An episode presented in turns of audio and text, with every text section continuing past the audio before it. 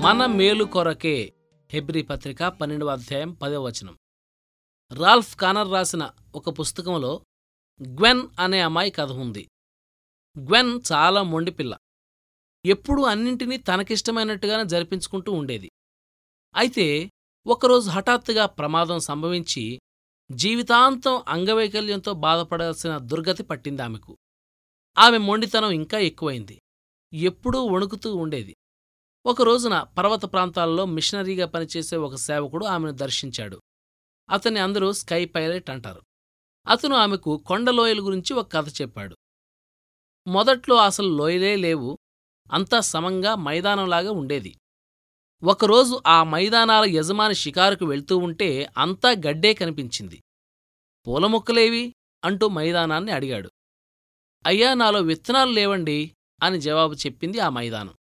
ఆయన ఎగిరే పక్షులకు ఆజ్ఞాపించాడు. అవి రకరకాల విత్తనాలను మైదానమంతా చల్లాయి. త్వరలోనే మైదానమంతా బంతులు చేమంతులు మల్లెలు కనకాంబరాలు సంపెంగులు పూశాయి. యజమాని సంతోషించాడు.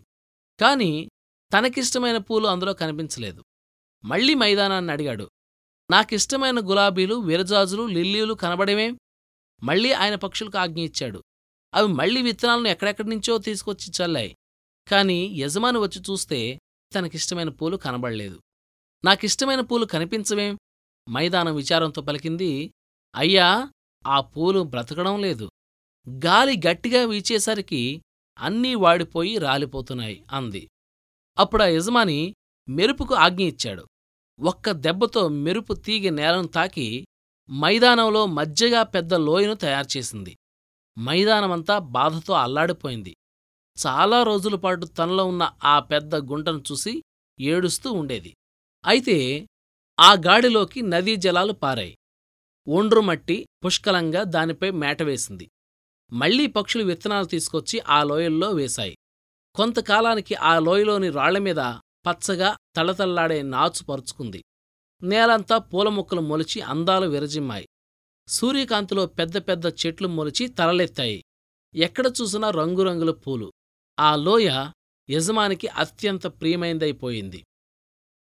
ఆ మిషనరీ గ్వెన్కు బైబిల్ వాక్యం ఒకటి చదివి వినిపించాడు ఆత్మఫలమేమనగా అంటే ఆత్మపుష్పాలు ఏమిటంటే ప్రేమ సంతోషము సమాధానము దీర్ఘశాంతము దయాళుత్వము మంచితనము విశ్వాసము సాత్వికము ఆశా నిగ్రహము. వీటిలో కొన్ని లోయల్లోనే పూస్తాయి. లోయల్లో పూసేవేమిటి? గ్వెన్ మెల్లిగా అడిగింది. మిషనరీ చెప్పాడు దీర్ఘశాంతము సాత్వికము మంచితనము.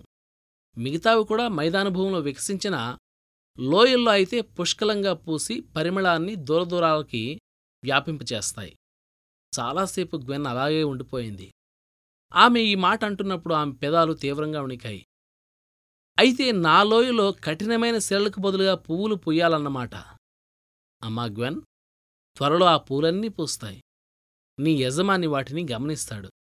మనం కూడా వాటిని చూడగలుగుతాం. మీ జీవితాల్లో లోయలేమైనా తటస్థిస్తే గుర్తుంచుకోండి. అందులోనే అద్భుతమైన పువ్వులు పూస్తాయి.